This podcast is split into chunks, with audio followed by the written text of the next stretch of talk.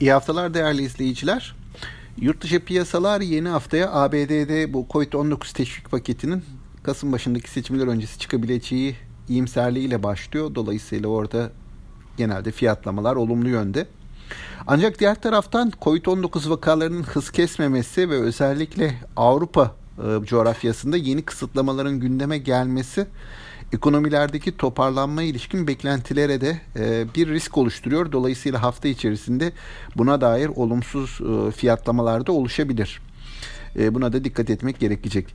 BIST 100'e baktığımızda bizim endeksler geçtiğimiz haftayı olumlu bir performansla geçirdi. BIST 100 endeksinde %1 artış vardı haftalık bazda. Özellikle cuma günü bankalar tarafında olumlu bir eğilim gördük. Alımlar vardı. Bu uzun süredir işaret ettiğimiz bir dipten toparlanma ihtimalini de gündeme getirdi açıkçası. Ee, geçtiğimiz hafta böylelikle gerek ana endeks bazında gerekse de bankacılık sektör endeksi bazında bizim piyasa yurt dışından olumlu ayrışmış oldu.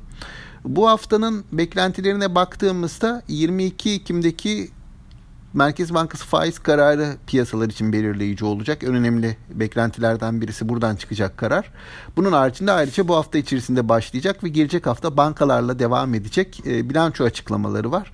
Piyasa bunları da yakından takip edecek. E, bankacılık sektör endeksi 28 Temmuz sonrası dönem itibarıyla en yüksek kapanışını yaptı Cuma günü.